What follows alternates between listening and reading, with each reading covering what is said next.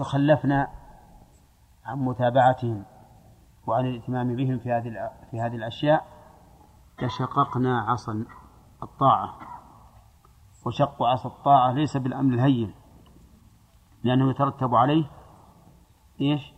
أمور عظيمة. طيب الأمور التي فيها تأويل واختلاف بين العلماء. إذا ارتكبها ولاة الأمور إذا ارتكبها ولاة الأمور هل يحل لنا منابذتهم ومخالفتهم؟ ها؟ لا لا يحل لنا منابذتهم ولا مخالفتهم. لكن يجب علينا مناصحتهم بقدر المستطاع فيما خالفوا فيه مما لا يسوق فيه الاجتهاد. وأما منابذتهم والتمنع من طاعتهم فهذا ليس من طريق أهل السنة والجماعة. طيب. قال المؤلف رحمه الله ها؟ الحمد لله رب العالمين والصلاة والسلام على نبينا محمد وعلى آله وأصحابه أجمعين. هذا الفصل عقده المؤلف لبيان الأخلاق التي يتخلق بها أهل السنة والجماعة. وذكر منها جملة سبق الكلام عليها. الأمر بالمعروف والنهي عن المنكر إقامة الحج والجهاد والأعياد مع الأمراء أبرارا كانوا أو فجارا الأبرار جمع بر وهو كثير الخير كثير الطاعة. الفاجر الفجار جمع فاجر وهو كثير المعصية. وليس المراد بالفجار هنا الفجار الذين ذكروا في قوله تعالى في سورة المطففين كلا إن كتاب الفجار لفي سجين ثم قال كلا إن كتاب أبرار لفي عليين. فالأبرار هناك المؤمنون والفجار الكافرون لكن هنا المراد بالفجار العصاة الفساق. لا ولم يصلوا إلى حد الكفر. أبرارا كانوا أو فجارا. قال ويحافظون على الجماعات. يحافظون أهل السنة على الجماعات أي على إقامة الجماعة. في الصلوات الخمس. يحافظون عليها محافظة تامة بحيث إذا سمعوا النداء أجابوا وصلوا مع المسلمين. فمن لم يحافظ على الصلوات الخمس فقد فاته من صفات أهل أهل السنة والجماعة ما فاته من هذه الجماعات. فإذا رأيت الرجل يتخلف عن الجماعات فإنه ناقص في اتباع طريق أهل السنة والجماعة فعليه أن يصحح مساره وأن يجتهد في المحافظة على الجماعات. ويدينون بالنصيحة للأمة يدينون يا حجاج يعني يتعبدون يدينون لله يعني يتعبدون لله عز وجل بالنصيحة للأمة. والنصح للأمة قد يكون الحامل عليه غير التعبد غير التعبد لله. قد يكون الحامل عليه الغيرة غيرة طبيعية. وقد يكون حامل عليه خوف الوقوع في العقوبات. وقد يكون حامل عليه أن يتخلق بالأخلاق الفاضلة التي يريد بها نفع المسلمين. إلى غير ذلك من الأسباب. لكن هؤلاء ينصحون الأمة طاعة لله تعالى وتدينا له. حتى قال الرسول عليه الصلاة والسلام في حديث تميم بن أوس الداري قال الدين النصيحة الدين النصيحة الدين النصيحة قالوا لمن يا رسول الله؟ قال لله ولكتابه ولرسوله ولأئمة المسلمين وعامتهم. فالنصيحة لله صدق الطلب في الوصول إليه. والنصيحة للرسول عليه الصلاة والسلام صدق الاتباع له. و و ويستلزم ذلك الذود عن دين الله عز وجل الذي جاء به رسوله صلى الله عليه وسلم.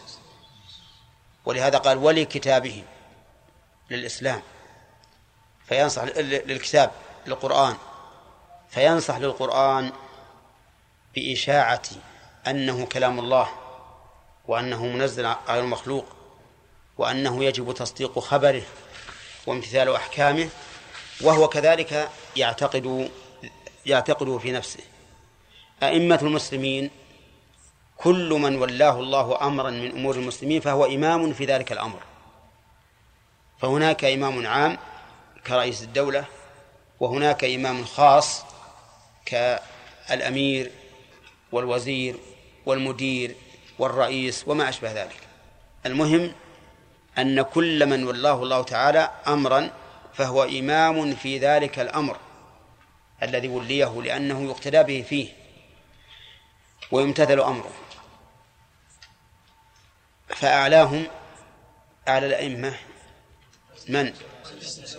آه رئيس الأمة الأعلى كالملك في البلاد الملكية ورئيس الجمهورية في البلاد الجمهورية وما أشبه ذلك. طيب ومن الأئمة العلماء؟ فإن العلماء أئمة لأنهم يقتدى بهم. ربما يكون الاقتداء بالعلماء أكثر من الاقتداء بالأمراء. فإن العامة يقتدون بالعلماء تدينا لله عز وجل وتعبدا له لأنهم يرون أنهم هم المبلغون شريعة الله لعباد الله ويدينون للأمراء خوفا من سطوتهم وسلطانهم إلا رجلا يدين للأمراء امتثالا لقوله تعالى يا أيها الذين آمنوا أطيعوا الله وأطيعوا الرسول وأولي الأمر منكم والمهم أن من أعظم أئمة المسلمين علماء المسلمين. والنصيحة لعلماء المسلمين هو الحرص على موافقتهم للصواب بحيث يرشدهم إذا أخطأوا ويبين لهم الخطأ على وجه لا يخدش كرامتهم ولا يحط من قدرهم لأن تخطئة العلماء على وجه يحط من قدرهم ويختش من فضلهم هذا ضرر ليس على هذا الذي حط من قدره فقط بل ضرر على عموم الإسلام. لأن الناس العامة إذا رأوا العلماء يضلل بعضهم بعضا ويخطئ بعضهم بعضا ويسفه بعضهم بعضا سقطوا من أعينهم. وقالوا كل هؤلاء راد ومردود عليه. فلا ندري من من هو الصواب. من من الصواب معه. فلا يأخذون بقول هذا ولا بقول هذا. ويبقون مذبذبين. لكن إذا احترم العلماء بعضهم بعضا وصار الواحد إذا أخطأ منهم أرشده أخوه سرا بينه وبينه وبين له الخطأ.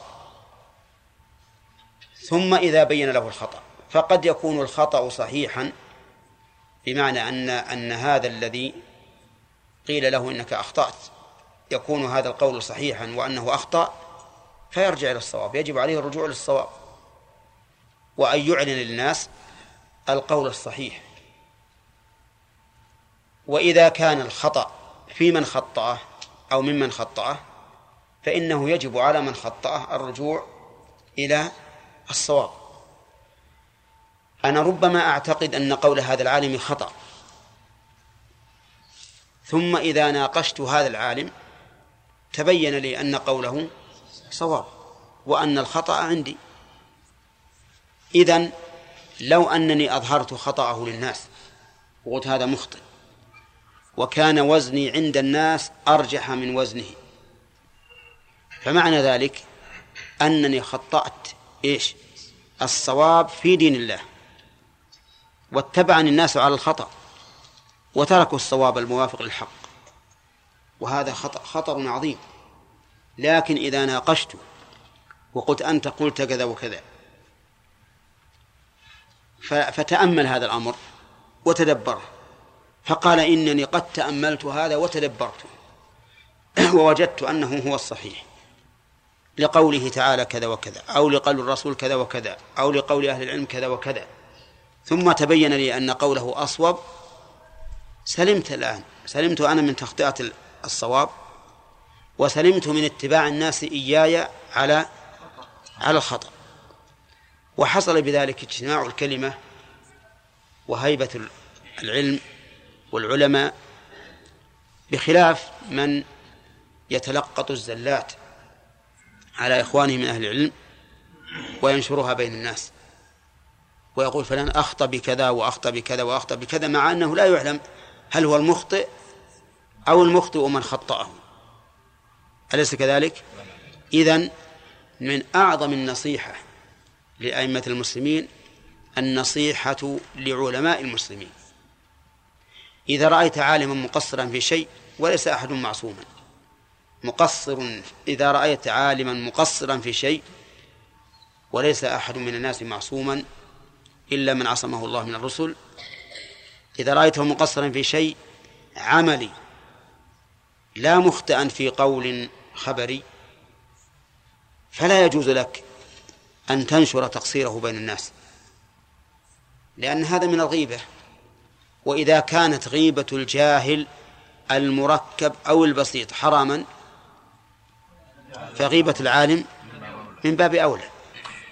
لا يحل لك أن تنشر عيبه في الناس بل يجب عليك أن تسدي له النصيحة. فإذا رأيته متأولا أو تابعا لغيره فالواجب عليك لمن جاء يقول لك فلان يقول كذا فلان يقول كذا أن تقول والله هذا قول لبعض العلماء. وهذا لعله اختار هذا القول. وتحاول أن أن تلتمس العذر له. هذا بعد مناقشته أو قبل مناقشته. نقول بعد وقبل. ولكن هذا لا يمنع أن أقول إن الصواب خلاف ذلك إذا علمت خطأه. أما أن أنشر هذا الذي زل فيه فهذا خطأ عظيم وغيبة لعلماء المسلمين. ولكن مع الأسف أن كثيرا من العلماء يطبقون قول الحكمة المشهورة أو يطبقون الحكمة المشهورة عدو المرء من يعمل عمله.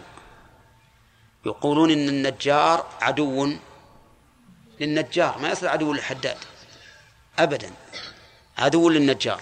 الحداد عدو للحداد ما يكون عدوا للنجار ولا للبناء. نعم. العالم عدو للعالم. والمشكل أن العلماء مع الأسف عدو أعداء. ما أقول كلهم لكن يعني من من كان منهم قاصرا. عدو للعالم من جنسه أو من نوعه ومن غير نوعه. من نوعه ومن غير نوعه. يعني حتى أنك تجد بعض الفقهاء يكون عدوا لعالم من النحو في النحو. لعالم في النحو. وهذا ليس غريبا على عالم يريد الدنيا يريد أن يصرف وجوه الناس إليه. هذا قد يقع لأنه لا يريد أن يذهب الناس إلى إلى رجل يعلمهم النحو ينصرفون إليه ويخلون هذا جالس على كرسيه ما عنده أحد. ولكن العالم الموفق الموفق هو الذي يرى أنه هو وغيره من أهل العلم يمثلون شيئا واحدا وهو القيام بنشر شريعة الله عز وجل. وأن كل عالم كالإصبع في الكف كالإصبع في الكف. الأصابع هي تتهاوش فيما بينها ها؟ لا كل واحد يساعد الثاني. كل واحد يساعد الثاني. عندما تريد أن تنقش الشوكة وش يجتمع عليها؟ الإبهام والسبابة. إذا عجزت السبابة تركها الإبهام وراح للوسطى. نعم. ولا لا؟ السبابة تزعل ولا ما تزعل؟ ما تزعل. لأن المقصود الوصول إلى دفع المضرة. إذن يجب أن أن أن كل واحد منا من طلبة العلم والعلماء أن يعتقد بأن العلماء كأصابع اليد. بعضهم يساعد بعضا ويعاون بعضا. وأنت لس لا يمكن أن تكون شمسا. تستطيع أن تشمل جميع الناس. فليكن إخوانك في في البلاد الأخرى في بلد في جانب من بلدك يكون مساعدين لك. يقومون بما تقوم به من بث شريعة الله عز وجل. ولكن اسأل الله لهم التوفيق للصواب. التوفيق للصواب. وتكون بهذا مثلت العالم الإسلامي الذي يدين بالنصيحة لأئمة المسلمين. طيب وقول المؤلف للأمة بالنصيحة للأمة يشمل الأئمة ولا لا؟ يشمل الأئمة والعامة يشمل الأئمة والعامة. فأهل السنة والجماعة جعلني الله وإياكم منهم يدينون بالنصيحة للأمة أئمتهم وعامتهم.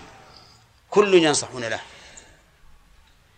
وكان مما يبايع عليه الرسول عليه الصلاة والسلام أصحابه النصيحة لكل مسلم. النصيحة لكل مسلم. كل مسلم يجب أن تنصح له. فإذا قال قائل ما هو ميزان النصيحة؟ فالميزان ما أشار إليه النبي عليه الصلاة والسلام في قوله لا يؤمن أحدكم حتى يحب لأخيه ما يحب لنفسه.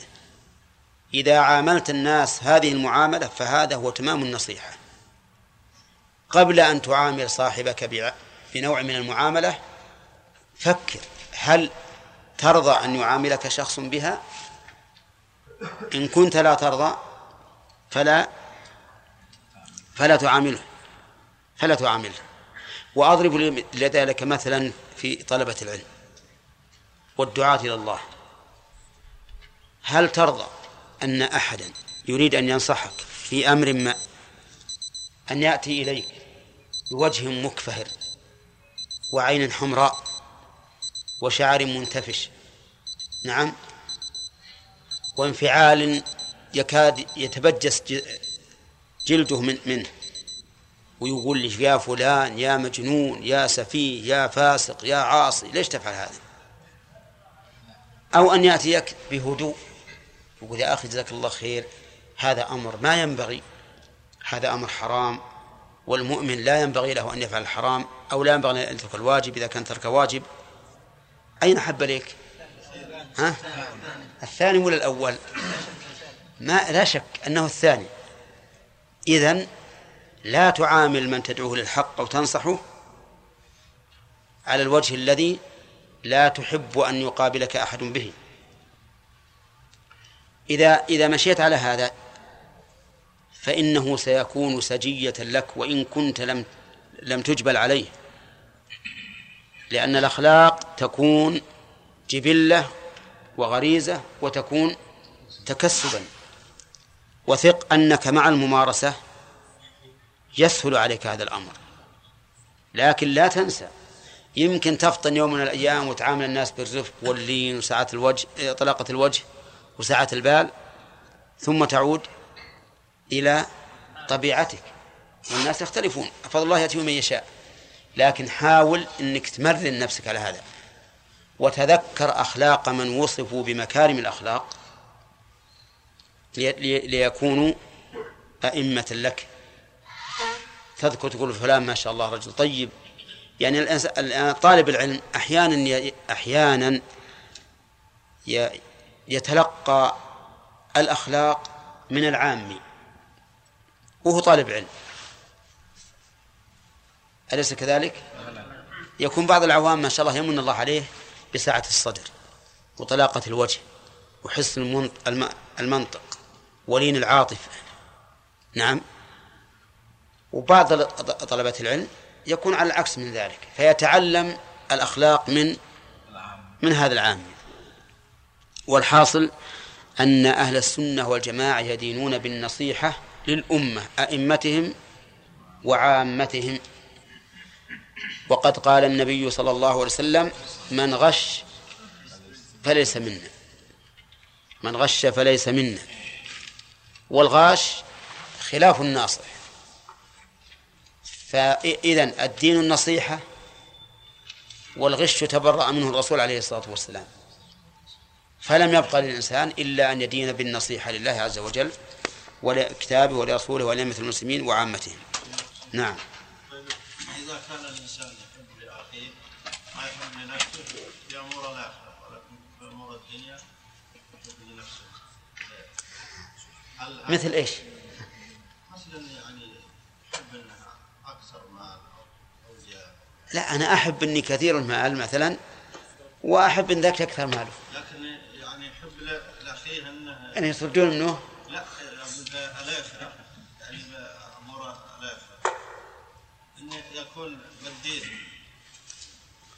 لا حتى في الدنيا أنا ما يمكن أني أقول أنا والله أحب النفس أني يكون أتجر الناس وأغنى الناس لا. أنا أحب ألغنى لنفسي وأن الله يكفينا عن الناس يغنينا عن عباده وأحب الغير أنه أن الله يغني عن عباده أيضا. لأن في بعض المسلمين إيه. يعني فيهم الخصله هذه اللي يعني انه ما يحب لإخوانه الشر بامور الاخلاق إيه. ولكن بالدنيا يحب إنه يحب لهم الشر. لا. يعني يود أن يكونوا فقراء مريضين. إيه. والله أنا أرى أنه من تمام من تمام الإيمان أنك ما ما تحب أنهم ينقصون عنك فيما تحب. لكن يعني هل هل هذا ما ما حب لاخيه ما يحب؟ والله الحديث عام. لا يؤمن أحدكم حتى يحب لأخيه ما يحب لنفسه. هذا عام. نعم. أفضل مثلا العالم يخطئ في شيء هل الأولى الرد عليه فيه انتشر لو سنة من السنة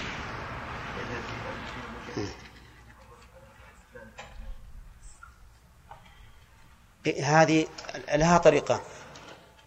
يعني إذا أخطأ مؤلف في مؤلف انتشر بين الناس وأخذوا بهذا الخطأ. فالطريق إلى ذلك أن تؤلف كتابا تذكر فيه ما ترى أنه هو السنة بقطع النظر عن كون فلان أخطأ أو ما أخطأ إلا إذا سئلت عنه. هذا أحسن. أحسن من والناس إذا كانوا إذا كانوا يعني يثقون بك أكثر أخذوا بقولك وتركوا قوله. وإن كانوا يثقون به أكثر حتى لو ردت عليه ما ما يقبلون. إلا إلا من شاء الله. شيخ مش أسهل نعم. يعني العلماء نعم لا, لا, لا بأس أنك تقول مثلا وذهب بعض أهل العلم إلى كذا ولكن الراجح خلافه يعني بدون تعيين. نعم. لا شك يا شيخ إن ستر عيوب العلماء واجب. طب هذا عالم فاسد. الظاهر فقط انه حالق اللحيه كيف؟ هذا عالم فاسد. يعني الظاهر فيه حالق اللحيه فقط. نعم. الله أعلم بما بعد ذلك. نصح في السر وبالأدب. فتهجم وسب وأخطأ في الذي ينصحه ألا يجب في هذه الحالة أن ينشر هذا الأمر؟ ما دام حالق اللحية فقد نشر عيبه. ما حاجة تنشر عيبه أنت؟ طيب ما يخالف. في أمور الدين ما دام حلق حلق لحيته كلنا نشوفه. ما حاجة تقول فلان حلق لحيته. في في أماكن تعتبر أن حلق اللحية أو فيها يعني العام يقولون ان هو العامة أثبت أنت قل إن حلق اللحية محرم والإصرار عليه كبيرة. نعم. ويتضح لهم. ها فا- فاسق فقط. لكن في أمر معين فعله في- الدين ونصح فيه فسب الذي ينصح. حدث يعني سبه بشده وأخطأ فيه. قال أنت مثلا صغير وكذا وكذا؟ وهو تكلم- معه بالسنة. مم. فهل هل يجب ان أن يعني يوضح هذا أو يذكر هذا العيب فيه؟ ما هو لازم يذكر عيبه يقول بعض إذا إذا شاء أن يقول يقول بعض العلماء هداهم الله تعالى يح- يحلقون لحاهم مع أنه خلاف هدي الرسول عليه الصلاة والسلام وما أشبه ذلك. ها؟ كيف؟ أي أنت ضربت مثلا باللحية. ما أدري عنه لا أنا أقول حاله حتى يعني ظاهره انه فاسد أصلا. يعني هل أو باطنه أنه فاسق. ظاهره والله أعلم بما يخفي أيضا. لكن في الصورة إنه عالم. أنا أقصد يعني يقال أنه عالم. وفي مكان يعني مهم. وتكلم كلام سبحان الله. والله يا محب هو على كل حال هذا هذا لا يفيد. وثق بأن العامة موازين إذا رأوا أن العالم بهذه الحالة ما يثقون به. أبدا. الله عز وجل يجعل يجعل في قلوب الناس ميزان. ميزانا للشيء. ومهما تكن عند امرئ من خليقة وإن خالها تخفى على الناس تعلم. لكن على كل حال إذا كان مبتدعا ولنفرض أنه مبتدع ما هو حالق لحية. ولا يمكن تنفير الناس من بدعته إلا بذكره باسمه. فهنا لا بد من ذكره لا بد من ذكر اسمه يعني تقال- يقاس الخطأ ال- لا الخطأ العملي قد لا يقاس. القول اللي قال يعني إذا كان يقترب من البدعة أو بدعة يبقى يجب إذا كان بدعة ولا يمكن تنفير الناس إلا بذكره بعينه فليذكر. أما إذا كان يمكن تنفير الناس عن البدعة بدون ذكر اسمه فهذا أحسن. مثل ما قال بعض الناس يقول كذا وكذا وهذا خطأ. ذكر الاسم ده يعني يبقى في في أضيق الأمور الرسول يقول ما بال رجال يقولون كذا وكذا. ما بال أقوام يقولون كذا وكذا. ممكن نتكلم في الصحابة كانوا إذا قيل ما بال الرجال كل إنسان يظن أنه هو المخطئ. نعم. يصلح نفسه. الآن لو قال ما بال الرجال ويبقى يمكن الإنسان يشعر أن هو يكلمه فعلا يظن أن الرجال هو اللي فيه العيب نعم. وهو ما فيش فيه عيب يبقى لا تنفع معهم مع أنا أقول مثلا إن رجالا يقولون كذا وكذا إن عالم من العلماء يقول كذا وكذا. يحصل المقصود.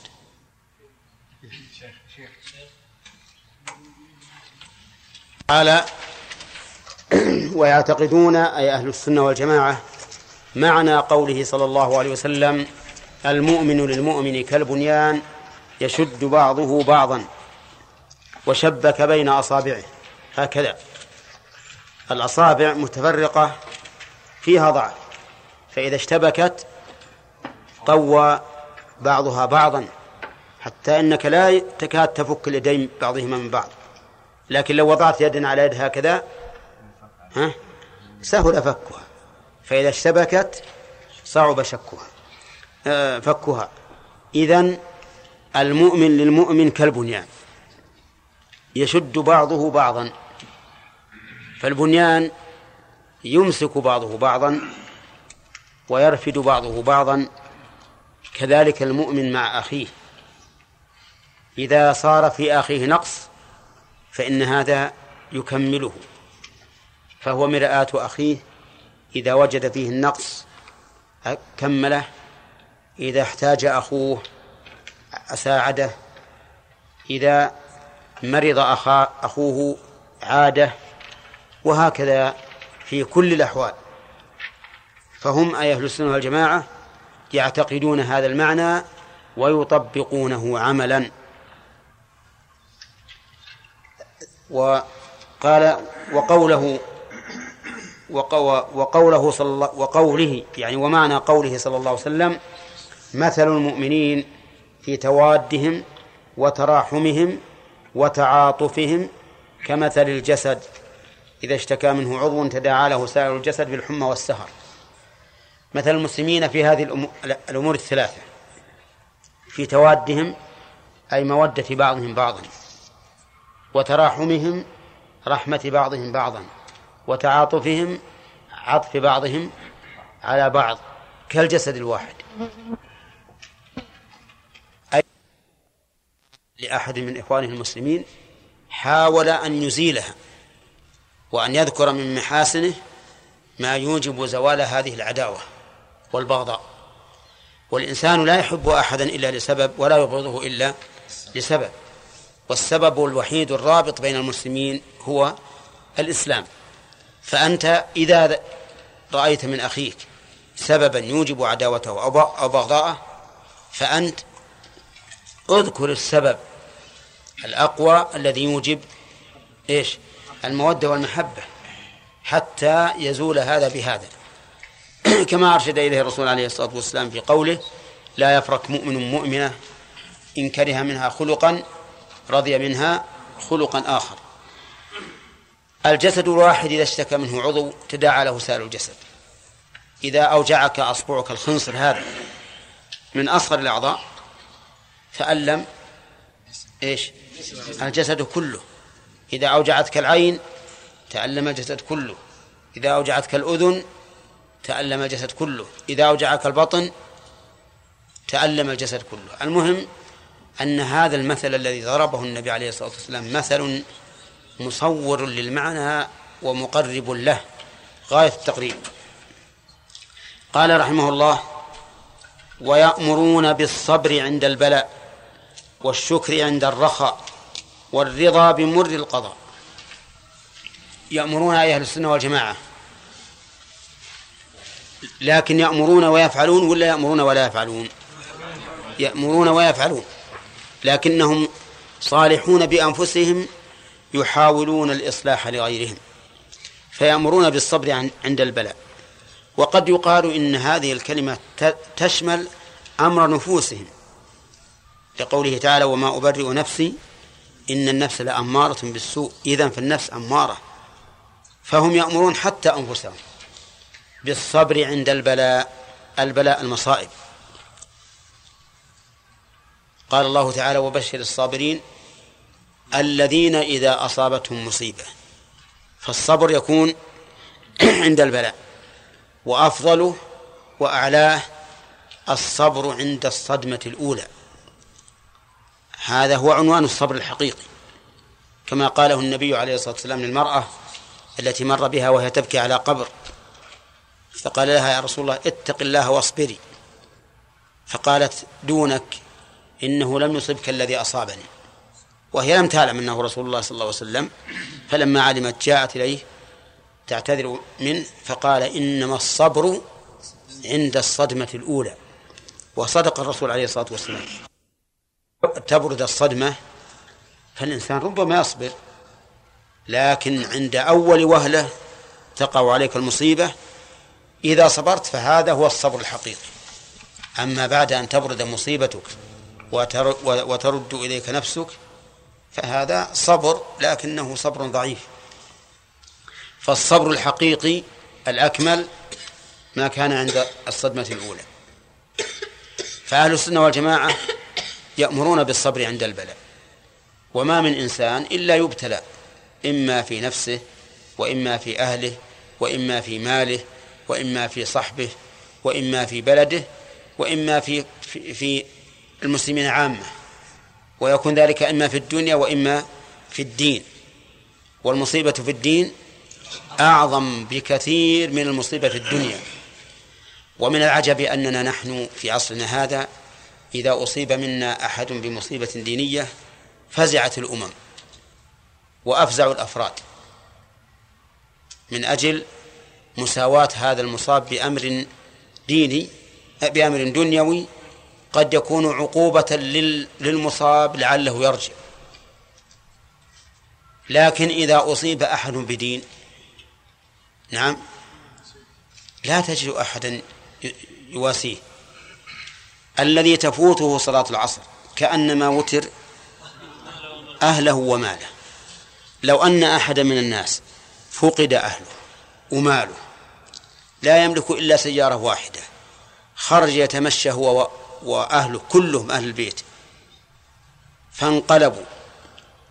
ومات أهل البيت كلهم إلا هذا الرجل وتحطمت السيارة واحترقت. تجد الناس على بيته زرافات ووحدانا يعزونه. ولو فاتته صلاة العصر من يجي لمه نعم. ما يجي لمه أحد. ما يأتي إليه أحد. وهذا من ضعف قيمة الدين عند كثير من الناس. المصائب الدنيوية كل الدنيا تفزع لها. والمصائب الدينية كأنها ماء بارد. نعم. مر على على الجسم. ولكن أهل السنة والجماعة يأمرون بالصبر عند البلاء في الأمرين. حتى إذا ابتلي بلد من البلاد بحكام ظلمة فسقة فجرة يضربون بيد من حديد على أهل الخير ويطلقون كل السراح لأهل الشر. يأمر أهل السنة والجماعة أهل هذا هذا البلد إيش؟ أن يصبروا وأن ينتظروا الفرج. أليس بلال أليس بلال كان يخرج به في نحر الظهيرة يعذب حتى توضع الحجر على بطنه الحامي الحجر الحامي على بطنه. في النهاية كان مؤذن رسول الله صلى الله عليه وسلم. نعم كان مؤذن رسول عليه الصلاة والسلام. إذن ما علينا إلا أن نصبر وننتظر الفرج ونسعى بالأسباب. لا أقول نصبر ويقدر الواحد بفراش ويربط نفسه يسعى في الأسباب مع الاستعانة بالخلاق عز وجل. وسيجعل الله له فرجا ومخرجا. طيب يأمرون كذلك بالشكر عند الرخاء. الرخاء السعة سعة العيش والأمن في الوطن. نعم فيأمرون بالشكر. أيهما أشق؟ الشكر عند الرخاء أو الصبر على البلاء؟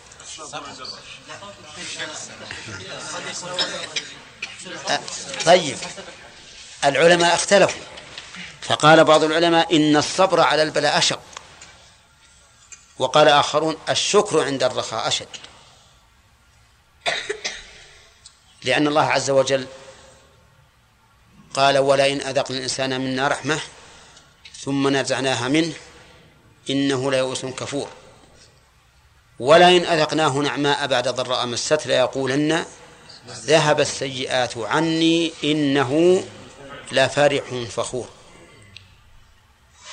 فإذا نظرنا إلى الآيتين قلنا هما سواء. كلاهما شاق. الصبر عند البلاء والشكر عند الرخاء. والحقيقة أن أن أنني الآن في وقت الآن لا أستطيع أن أميز بينهما أو أقول هذا أشد أو هذا أشد. لكن كل منهما قد يهونه بعض التفكير. فالمصاب إذا فكر وقال إن جزعي لا يرد المصيبة ولا ولا يرفعها. فإما أن أصبر صبر الكرام وإما أن أسلو سلو البهائم. هان عليه الصبر. والشاكر إذا قال أنا إن شكرت زادني الله وإن لم أشكر سلبني الله هذه النعمة. يهون عليه الشكر. والمسألة عندي الآن يعني مت... ما, ما أستطيع أن أفرق بينهما. لكن أهل السنة والجماعة يأمرون بهذا وهذا. يأمرون بهذا وهذا. الشكر عند الرخاء. والرضا بمر القضاء. الرضا أشد أعلى من الصبر. الرضا بمر القضاء. ومر القضاء هو ما لا يلائم طبيعة الإنسان. هذا مر القضاء. ولا مو شيء يذاق باللسان. لكن ما لا يلائم الطبيعة فهو مر. فإذا قضى الله علي قضاء لا يلائم طبيعتي وأتأذى به وربما أتضرر به سمي ذلك إيش؟ مر القضاء. فهو ليس لذيذا عندي وليس حلوا بل هو مر. هم يأمرون بالرضا بمر القضاء. الرضا بمر القضاء. واعلم أن أن مر القضاء لنا فيه نظران. النظر الأول باعتباره فعلا واقعا من الله والنظر الثاني باعتباره مفعولا له مفعولا له. فباعتبار كونه فعلا من الله يجب علينا أن نرضى به وجوبا وأن لا نعترض على ربنا به لأن هذا من تمام الرضا بالله بالله ربا. وأما بالنظر إلى إيش؟ إلى كونه مفعولا له. فهذا يسن الرضا به. ويجب الصبر عليه. يسن الرضا به ويجب الصبر عليه. المرض باعتبار كون الله قدره حكم الرضا به. واجب. واجب أن أرضى. أقول هذا ربي وأنا عبده يفعل ما شاء. باعتبار المرض نفسه باعتبار المرض نفسه يسن الرضا به. يسن الرضا به. وأما الصبر عليه فهو واجب. طيب والشكر عليه؟ مستحب أعلى من الرضا. ولهذا نقول المصابون لهم تجاه المصائب أربع مقامات أربعة مقامات. المقام الأول الجزاء والثاني الصبر والثالث الرضا والرابع الشكر. تعد علي. الإنسان إذا أصيب بمصيبة فله أربع أربع مقامات. أو أربعة مقامات. الجزع الصبر الرضا الشكر. أما الجزع فحرام. مثل أن يقول يا ويلاه وثبوراه أو يدعو على نفسه بالموت أو بالهلاك تسخطا من, من هذا الأمر الذي أصابه أو يخمش وجهه أو يشق ثوبه أو ينتف شعره هذا محرم. قال النبي عليه الصلاة والسلام ليس منا من شق الجيوب ولطم الخدود ودعا بدعوى الجاهلية. الثاني الصبر بأن يحبس نفسه قلبا ولسانا وجوارح عن التسخط. فهذا واجب. يعني ما يتسخط بقلبه ولا بجوارحه ولا بلسانه. هذا واجب. الثالثة أو الثالث المقام الثالث ها؟ أن يرضى. والرضا الفرق بينه وبين الصبر أن الصابر يتجرع المر لكن ما يقدر يتسخط. يحمي نفسه عن التسخط. إلا أن هذا الشيء في نفسه صعب ومر. يتمثل بقول الشاعر والصبر مثل اسمه مر مذاقته لكن عواقبه أحلى من العسل. لكن الراضي لا يذوق هذا مرا. مطمئن. كأن هذا الشيء الذي أصابه كأنه خير. أو كأنه لا شيء. فهذا فرق بين بين هذا وبين الأول وجمهور العلماء على أن الرضا بالمقضي سنة مستحب. بو اختيار شيخ الإسلام ابن تيمية والصحيح الرابع ها؟ الشكر. أن يقول الحمد لله الحمد لله. لكن هذا المقام. قد يقول قائل كيف يكون هذا؟ واحد يصاب مصيبة ويقدر يحمد الله ويشكره. نعم. نقول نعم يشكره لأنها لأنه يذكر أن هذه المصيبة كفارة للذنب. والعقوبة في الدنيا أهوى من العقوبة في الآخرة. ثانيا أن هذه المصيبة إذا صبر عليها أثيب. إنما يوفى الصابرون أجرهم بغير حساب. فيشكر الله على هذه المصيبة. ثالثا يقول إن الصبر مقام عال. الصبر من المقامات العالية عند أرباب السلوك. لا ينال إلا بوجود إيش؟ أسبابه. إلا بوجود أسبابه. فأنا أريد أن أرتفع إلى هذه إلى هذا المقام العالي لأنه وجد سببه. فيشكر الله على ذلك. ويذكر أن رابعة العدوية أصابها مصيبة في أصبعها. مثل قطعت أو جرحت فشكرت الله. فقيل لها في ذلك قال كيف؟ قالت إن حلاوة أجرها أنستني مرارة صبرها. شوف قابلت هذا بهذا. وحلاوة الأجر والمقامات العالية التي كتبها الله للصابرين تنسي هذا الأمر. إذن أهل السنة والجماعة رحمهم الله وجعلنا منهم يأمرون بالصبر على البلاء والشكر عند الرخاء والرضا بمر القضاء. طيب لم نعرف الشكر في الواقع. الشكر هو القيام بطاعة المنعم. هذا الشكر. القيام بطاعة المنعم اعتقادا بالقلب وثناء باللسان وطاعة بالأركان. هذا هذا هذا الشكر. فمن فسق فليس بشاكر. ومن اعتقد أن النعمة من كسبه فليس بشاكر. من قال إنما أوتيته على علم عندي فليس بشاكر. ولهذا قال الشاعر أفادتكم النعماء مني ثلاثة. ثلاثة. يدي ولساني والضمير المحجبة يعني قلبه. فمتعلق الشكر أعم من متعلق الحمد. وسبب الحمد أعم من سبب الشكر. ومتعلقه أخص. دائما نحن نقول نحمد الله ونشكره. أيهما أعم؟ لا. نقول نعم نقول أما من حيث السبب فالحمد أعم. وأما من حيث المتعلق فالشكر أعم. كيف ذلك؟ سبب الحمد النعمة وكمال المحمود.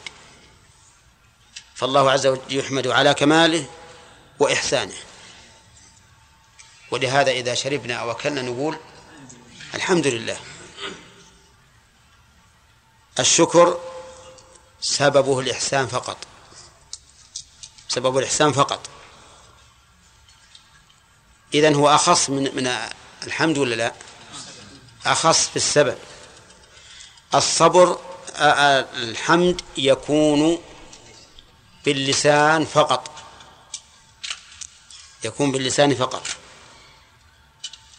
وهو وصف المحمود بالكمال. الشكر يكون باللسان مش بعد؟ والقلب والجوارح. فهو من حيث المتعلق أعم. طيب. نعم. كان الصابر يعني عليها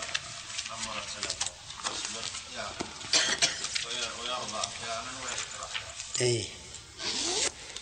أحيانا يونس المصيبة في مصيبة واحدة ولا في في مصيبة واحدة نعم. أحيانا يرى أنها مرة وأحيانا يعني يقول يرضى وأحيانا يشكر على إذا تذكر ما حصل من الأجر والمراتب. يعني هل هذا الظاهر إن شاء الله أنه ينال. درجة الشاكرين. أو يقال أنه ينال آخر وصف كان عليه. إذا كان يتنقل القلب يعني ما هو قاعد ينقبل يتنقل. يبي يستقر على حاله واحدة الظاهر. والغالب الغالب الغالب في مثل هذه الأشياء الغالب أن الكمال هو النهاية. الكمال هو النهاية. يعني الإنسان قد يصبر و ثم يرضى ثم يشكر. هذا الغالب. فإذا فإن قلنا إن الرسول عليه الصلاة والسلام قال إنما الصبر عند الصدمة الأولى قلنا إذن والرضا عند الصدمة الأولى. فإذا لم يحصل الرضا عند الصدمة الأولى صار ناقصا. إي نعم. والله سبحانه وتعالى يجزي كل إنسان بما عمل ولكل درجات مما عمل.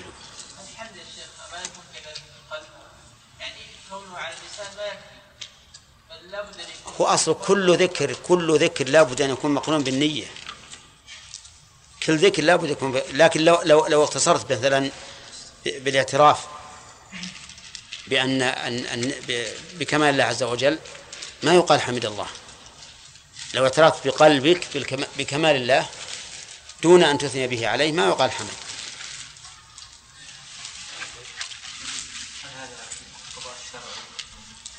ها؟ لا لا ما ما يصير. القضاء الشرعي من حيث هو قضاء حكم يجب الرضا به على كل حال مثل القضاء الكوني. لكن من حيث المقضي يختلف. منه ما يجب الرضا به. كالمأمورات ومنه ما, ما, ما, ما لا يجوز الرضا به كالمحرمات. نعم.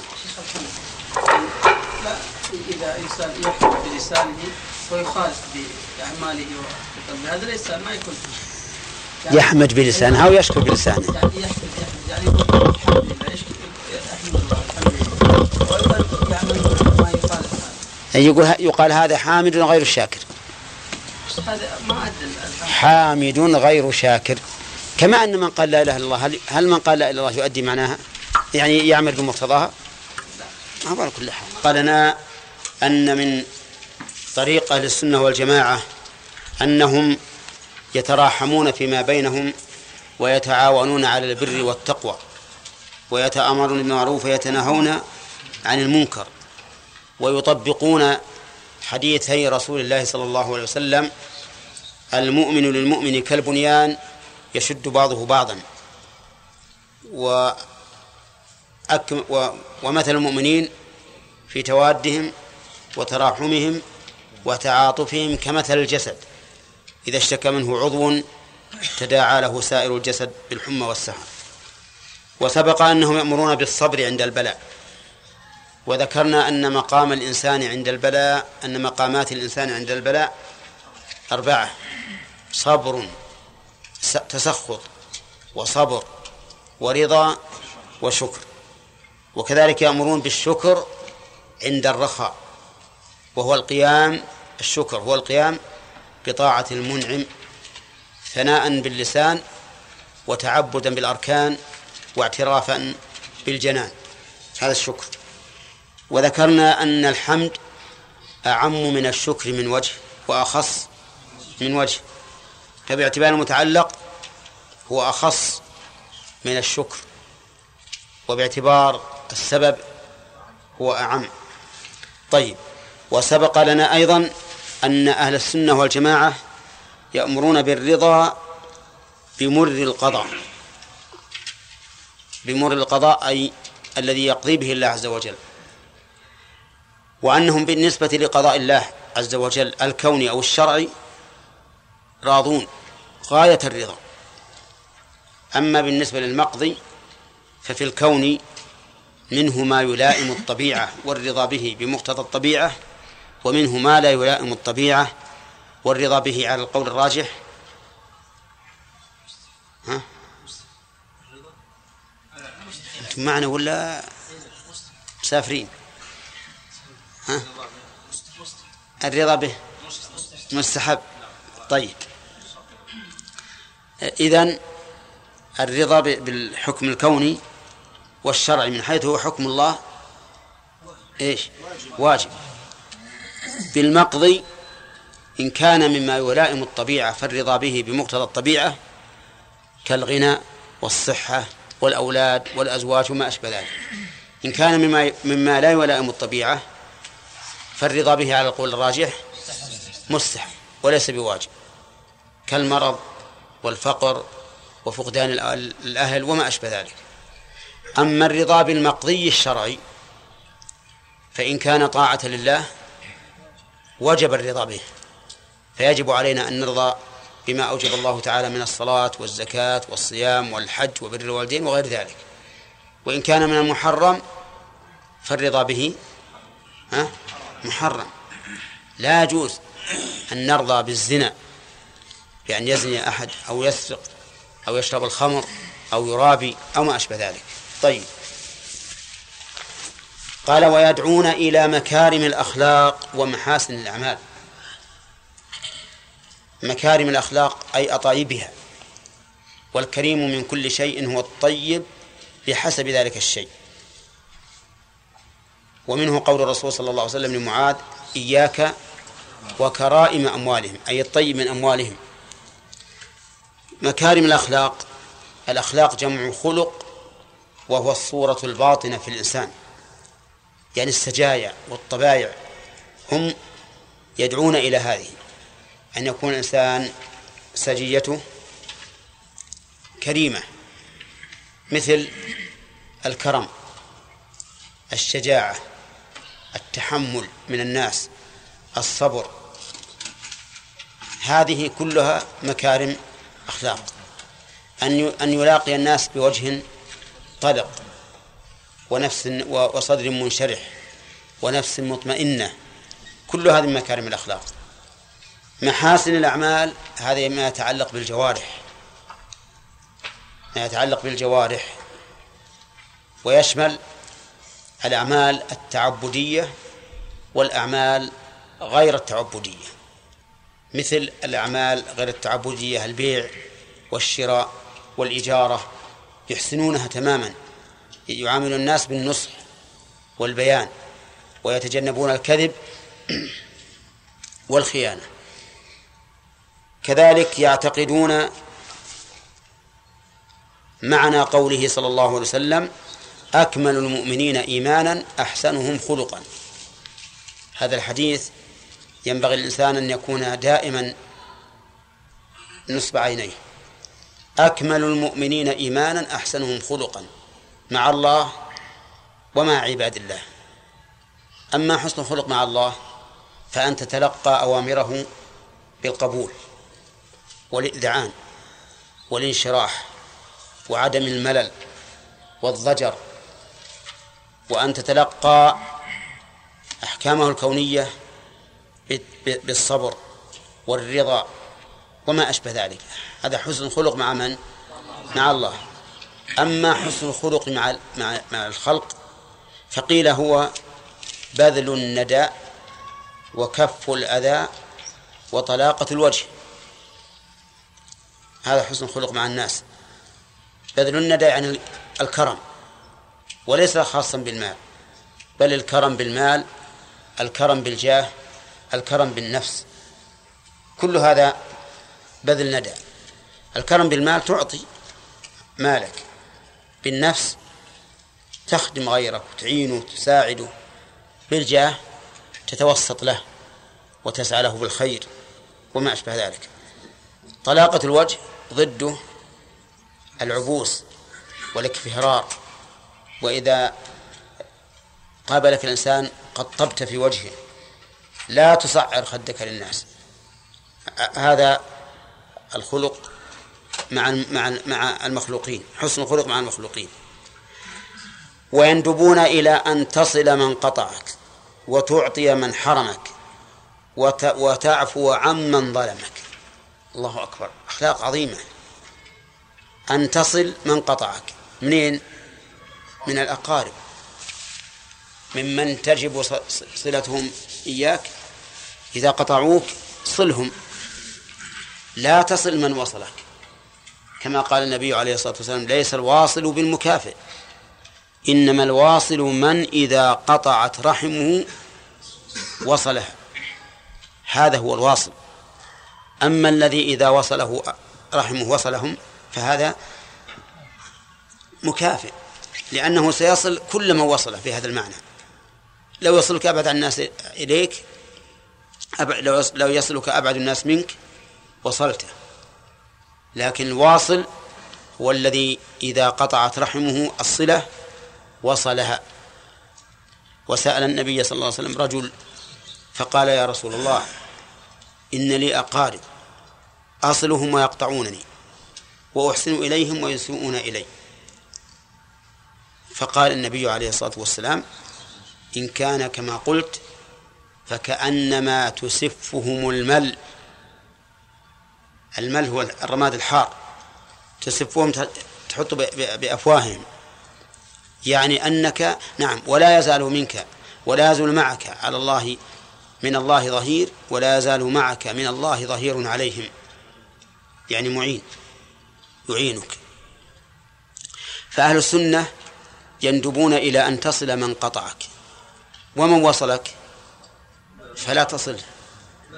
من وصلك فلا تصل؟ لا. إي نعم من باب أولى. وأن تصل من وصلك لأن من وصلك وهو قريب صار له حقان. حق القرابة وحق المكافأة. لقول النبي عليه الصلاة والسلام من صنع عليكم معروفا فكافئوه. طيب والثاني أن تعطي من حرمك. من حرمك وسعى إلى أن يمنع الرزق عنك فأعطه. وجدت إنسان مثل يحسدك ويحاول أن لا يرزقك الله. فأنت أعطه. لا تقول والله هذا يسعى في حرمان الخير سأكيل له الصاع صاعين كما يوجد من بعض الناس تقول ما يمكن أصير أنا أنهزم أمامه. لا بد أن أقابله بأشد مما مما أعطاني. نقول لا أعطي من حرمك وتعفو عم وتعفو عمن ظلمك. من ظلمك يعني من انتقصك حقك إما بالعدوان وإما بعدم القيام بالواجب. فالظلم يدور على أمرين اعتداء وجحود. إما أن يعتدي عليك بالضرب وأخذ المال وهتك العرض وإما أن يجحد فيمنعك حقك. كمال الإنسان أن يعفو عمن ظلمه. ولكن العفو إنما يكون عند القدرة على الانتقام. أنت قادر على أن تقم منه أن تنتقم من من ظلمك إما بنفسك وإما بواسطة ولاة الأمور. ولكن تحب أن تعفو وتصفح. أولا رجاء لمغفرة الله عز وجل ورحمته. فإن من عفا وأصلح فأجره على الله. ثانيا أن تصلح الود بينك وبين صاحبك. لأنك إذا قابلت إساءته بإساءة استمرت الإساءة بينكما. وإذا قابلت إساءته بإحسان خجل وعاد إلى الإحسان إليك. قال الله تعالى ولا تستوي الحسنة ولا السيئة ادفع بالتي هي أحسن فإذا الذي بينك وبينه عداوة ها كأنه ولي حميم ما قال ادفع بالحسنى بالتي هي أحسن. فإذا الذي بينك وبينه عداوة إذا فجائية إذا هو كأنه ولي حميم أي قريب صادق المحبة. فإذا نقول العفو عند المقدرة من سمات أهل السنة والجماعة لكن بشرط أن يكون العفو إصلاحا. فإن تضمن العفو إساءة فإنهم لا يندبون إلى ذلك لأن الله اشترط قال من عفا إيش؟ وأصلح. يعني كان في عفوه إصلاح. أما من إذا عفا كان في عفوه إساءة وكان عفوه سببا للإساءة فهنا نقول لا تعفو. مثل أن يعفو عن مجرم ويكون عفوه هذا سببا لاستمرار هذا المجرم في إجرامه. فهنا نقول لا تعفو. ومن ذلك يعيد. من ذلك لو أن إنسانا صار معروفا بالتهور في قيادة السيارات وعدم المبالاة وكان كل يوم يصدم واحد ويموت فصدم إنسانا ومات. فقال أقاربه الوارثون هذا مسكين وما عنده مال وفقير نبي نعفو عنه. ارحموا من في الأرض؟ يرحمكم من في السماء. نعم. وش نقول ها؟ نقول نعم ارحموا من في الأرض. لكن وش رحمته؟ أن تعفو عنه الصباح ويروح يدعس له واحد.